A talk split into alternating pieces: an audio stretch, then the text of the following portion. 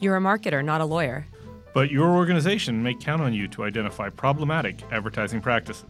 Well, you've come to the right place. I'm Shaheen Rothermel. And I'm Len Gordon. We're partners in Venable's Advertising and Marketing Law Group. Together, we're asking our Venable colleagues questions that are designed to help you navigate the increasingly complex world of ad law. Each week, we'll dive into a new issue, from negative option marketing to copyright protection to influencer endorsements. Our goal is to give you something to take away from each episode that will help fill your advertising law toolkit. Thank you for listening to the Venable Ad Law Toolkit Show.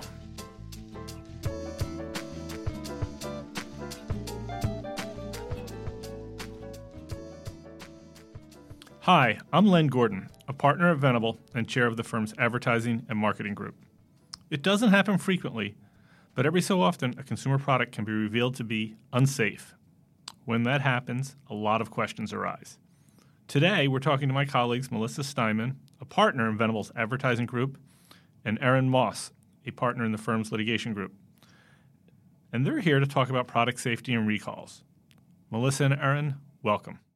Erin, what's the typical manner in which a product defect comes to the attention of a manufacturer? Well, there's actually a number of ways in which a product defect could come to the attention of a manufacturer. Certainly, a primary way would be a consumer complaint, but other ways include warranty claims, information that comes from retailers or dealers involved in the distribution and sale of the product. It may come from internal sources. There may be production issues that suggest that there could be a product defect concern or product testing a lawsuit if a lawsuit is filed alleging a defect. But there also could be information that comes from the government here, the Consumer Product Safety Commission, where the CPSC has been notified by someone, it could be a consumer, it could be someone else, that a product may contain a product defect. So there's a number of different ways in which product defects could come to the attention of a manufacturer. What's the obligation of a manufacturer? Are they required to sort of run down every consumer complaint or every warranty claim and run each of those to ground, or is there a, a different standard? Liability for product defects arises in two different ways sort of civil liability concerns, your traditional product liability concerns, as well as on the regulatory side and there are significant regulations that are applicable to manufacturers, but also to importers of consumer products, distributors of consumer products, and retailers of those products that would impose a duty on those entities to assess whether a particular complaint or concern or piece of information received presents a product defect that is of such significance that a reporting obligation to the Consumer Product Safety Commission has been triggered.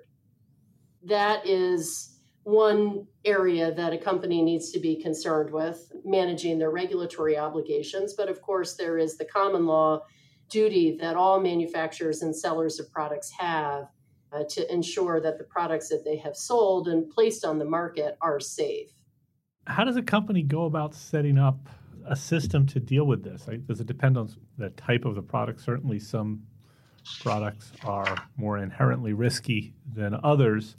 But do you counsel clients to have a system in place to manage this flow of information and triage it appropriately? It is certainly eh, to a company's benefit to develop a compliance program that addresses product safety issues that's really aimed at ensuring that companies are assessing whatever information, however it is received, that they may need to assess to determine if one of their products contains a, a, safety issue or a product defect.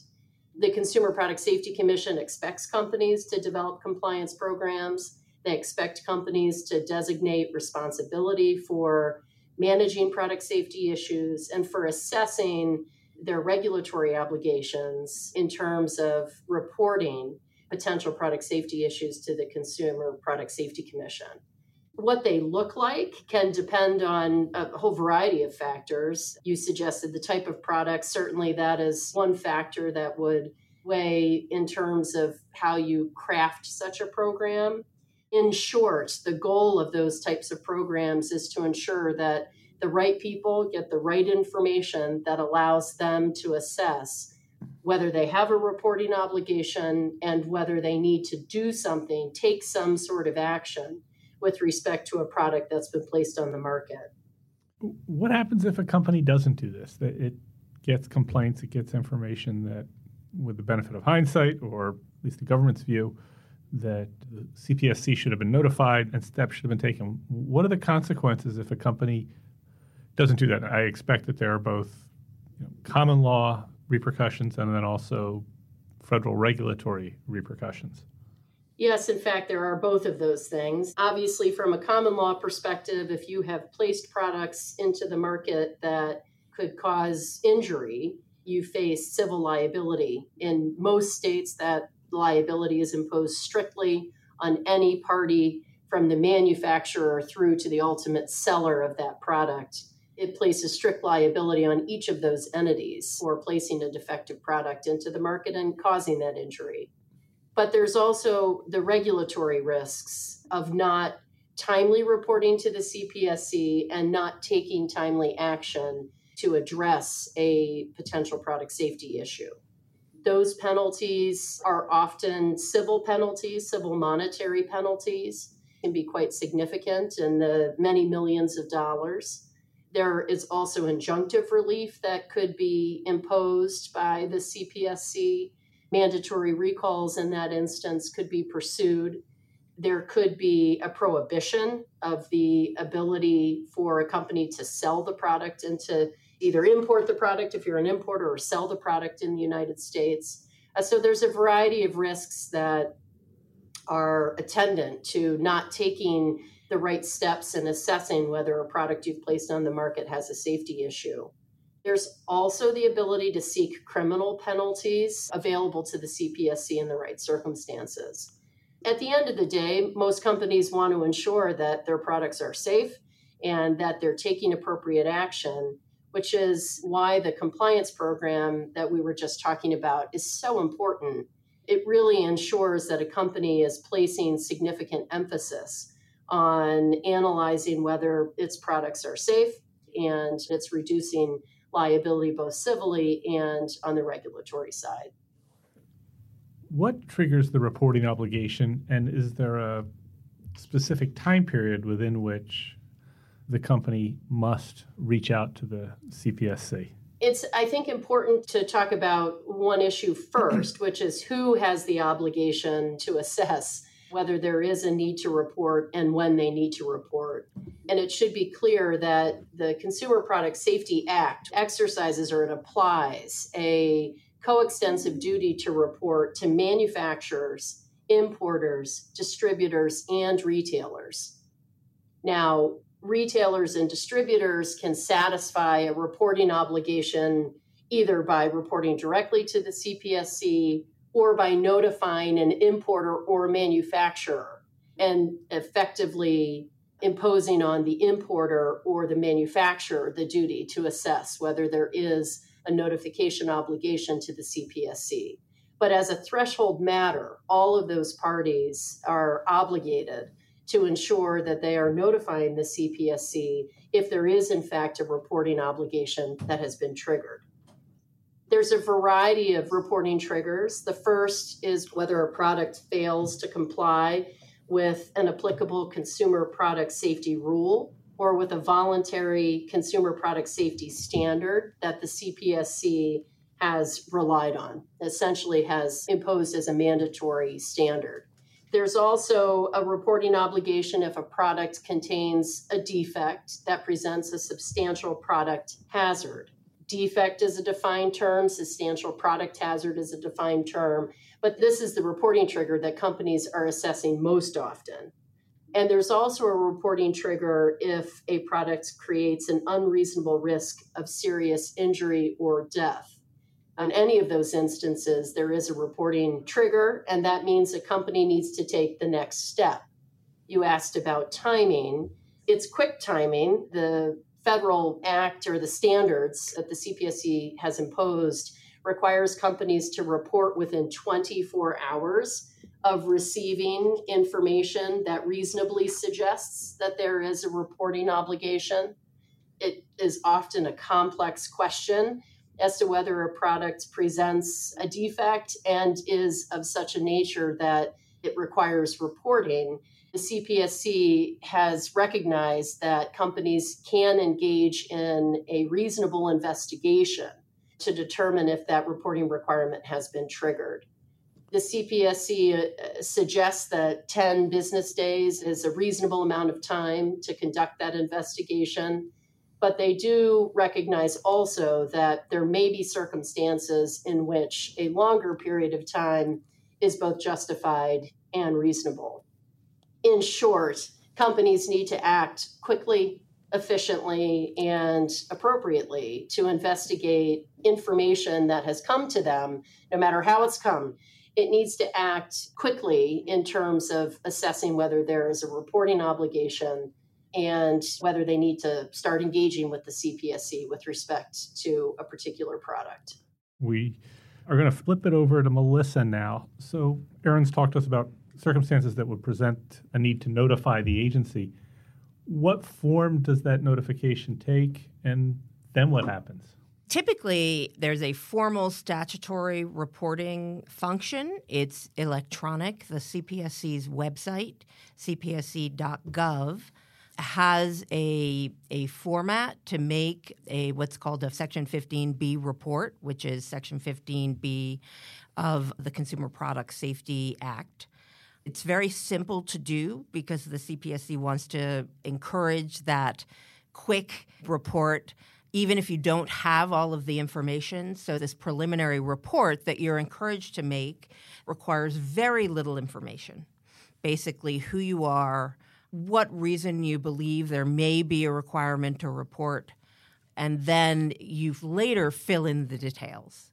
The CPSC's position is that even if you don't have all the information, even if you're not sure that you may be required to report under the statute, come in, file that quick electronic report, and then we can work together to make that formal determination later.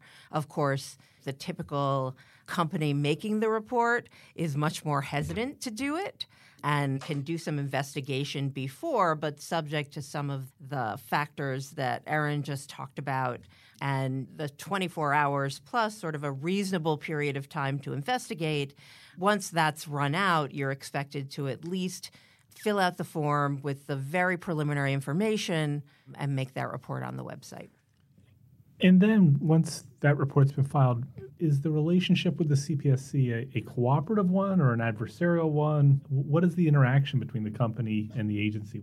It's generally a cooperative one. If you come in and you provide the requested information, then it's cooperative. The only situation where you may find it becoming more adversarial is, in fact, if you have significantly delayed reporting and there's a potential failure to report situation. Over the years, and particularly lately, the CPSC has, in fact, been bringing cases against companies that it believes are either failing to report, significantly delaying their reports, or failing to execute recalls in a successful way. What are the paths for further action? First, Melissa, what are the exit ramps? How do these things end? There's two tracks you can take first, and it's really important to understand those because it can affect your future liability in other fora. The first one is that you can file on the fast track for recalls. You literally request the fast track.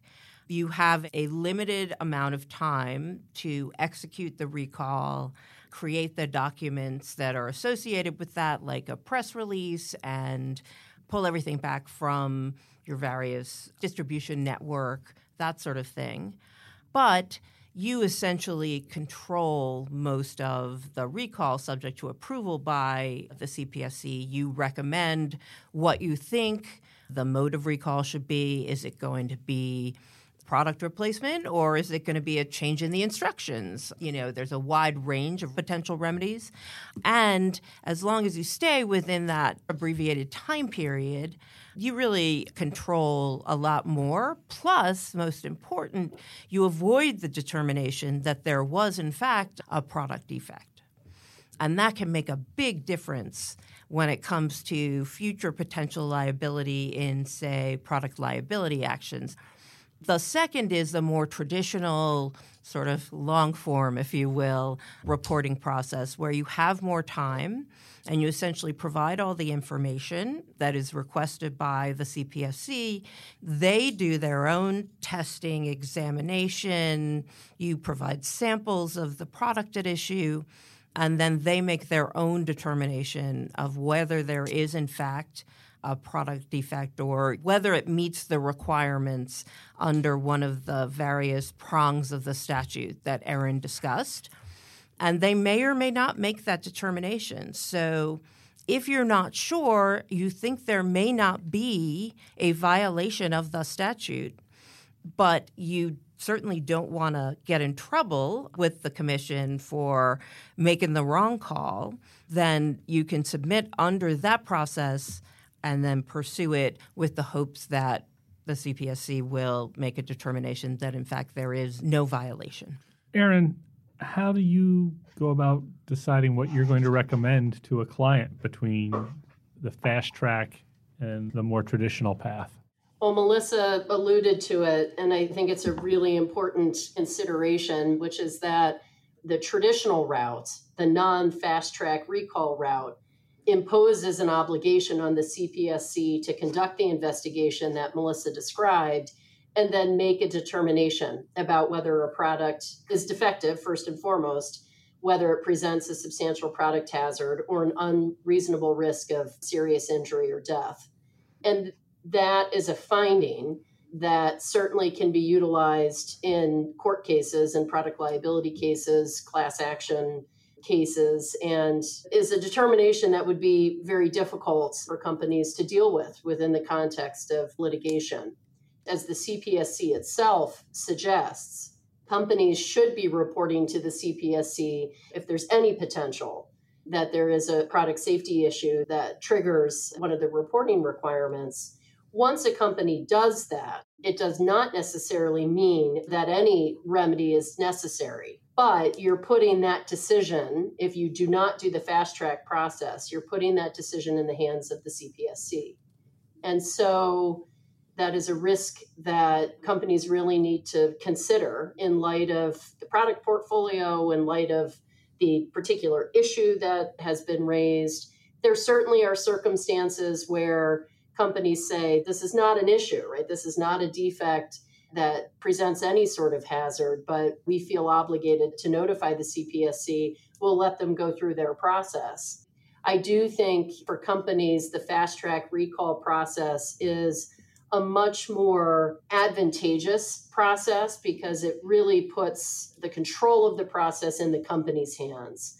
At that point, you are saying to the CPSC, out of an abundance of caution, we're going to take this product off the market, or we're going to replace the product with another product, or we're going to replace the instructions with new instructions. We're going to do that quickly, efficiently, and in that instance, the CPSC's only determination is whether the corrective action plan that you are putting forward is appropriate. So, how soon into the process do you have to decide which of these two routes you want to go, and can you move from one to the other? There is the ability to report preliminarily, as Melissa described, and then choose to proceed down the fast track process after an initial report it becomes a little more challenging to do that if you haven't done the prerequisites for even availing yourself of the fast track process. And the primary prerequisite is that you've stopped production and sale of the product. If you haven't done that, then you cannot proceed with a fast track recall. And for companies that sell products in a variety of different ways, whether it's brick and mortar or through e commerce, that is a very big undertaking to stop not just production of the product, which may be a little bit easier to do, you'd have to stop distribution of that product too. And that would require notice to all the parties responsible for putting product into the market. And that is a much more public step and should be taken sooner rather than later if you're going to pursue the fast track process. If you choose the fast track, and then you cannot make the sort of abbreviated timeline in terms of preparing the corrective action plan and issuing the press release that the commission will require in all but very limited circumstances you will then be converted over to the the slow boat if you will. So another sort of factor in there. So we've been talking about recalls in the context of stopping manufacture stopping distribution probably recapturing inventory that's in the system for either the fast track or a more traditional uh, the slow boat as melissa called it. Are there remedies short of that that are acceptable? But if, if you go the fast track, it's all or nothing. I think one thing to understand with when you say the word recall, you don't necessarily mean that ultimately all products have to be pulled from the market. The recall essentially is the announcement that there is an issue with this product. You know, we will report then there will be a recall, and the remedy for that recall will be X. So the usage of the term recall in sort of legal lore is really the announcement that, from a legal perspective, there is an issue with the product and there will be some change in how the product is either manufactured, there will be you know, a change in the instructions. There's all sort of manner of changes that could be made to ensure that the product on the market is safer, depending on what the actual issue with the product was. And those type of more flexible solutions are achievable through the fast track? They are. Okay.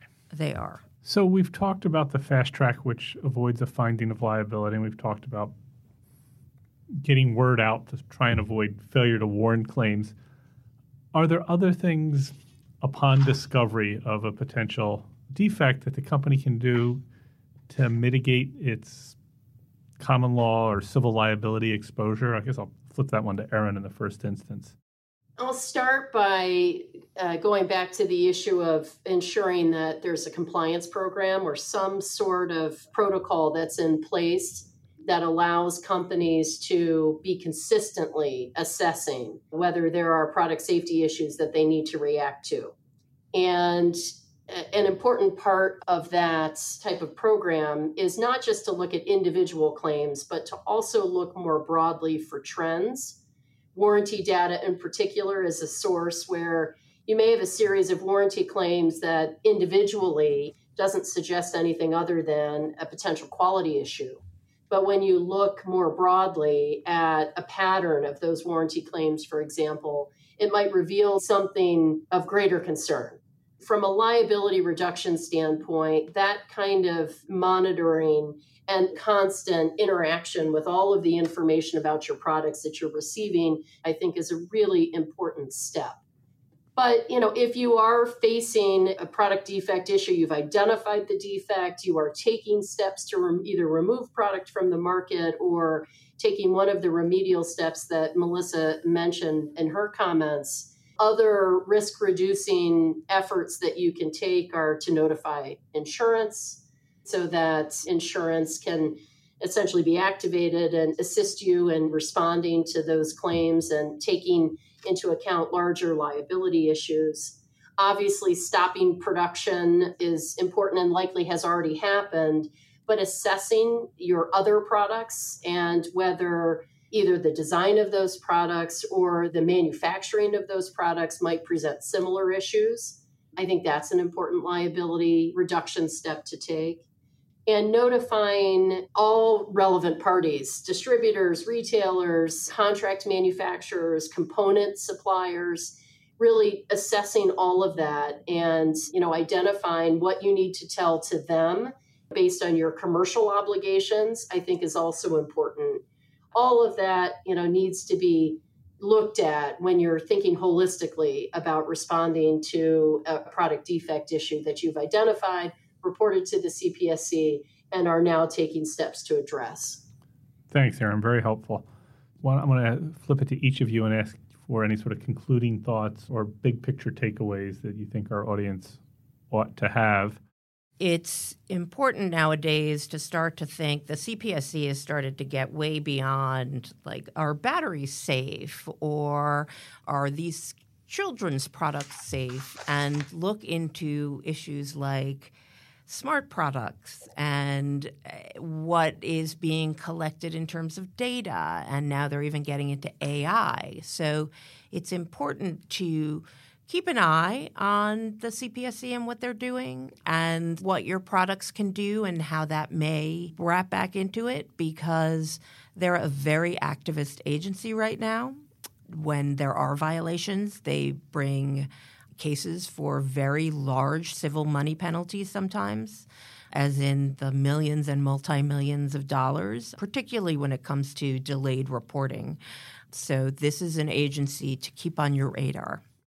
What we've been talking about are sort of at the federal level, what your obligations are, and of course, our common law product liability requirements. But states are also very active in imposing statutory obligations on companies with respect to product safety.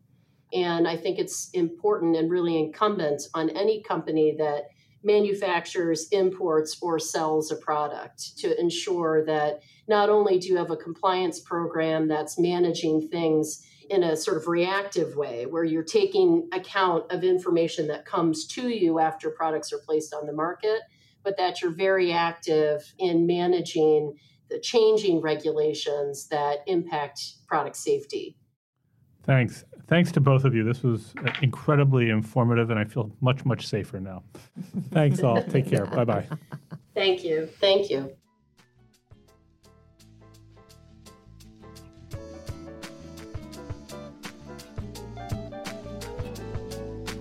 Well, that's all the time we have for today. I want to thank Melissa Steinman and Erin Maus for their insights into product safety and safety recalls. You can read more from Melissa and Erin on this topic in our advertising law toolkit. It's available at venable.com slash adlaw toolkit. You can also stay up to date on these and other issues by following our allaboutadvertisinglaw.com blog. Please join us next week when my co-host Shaheen Rothermel talks to our Venable colleague Todd Harrison about marketing FDA regulated products. I'm Len Gordon. Thanks for listening to the Venable Ad Law Toolkit Show.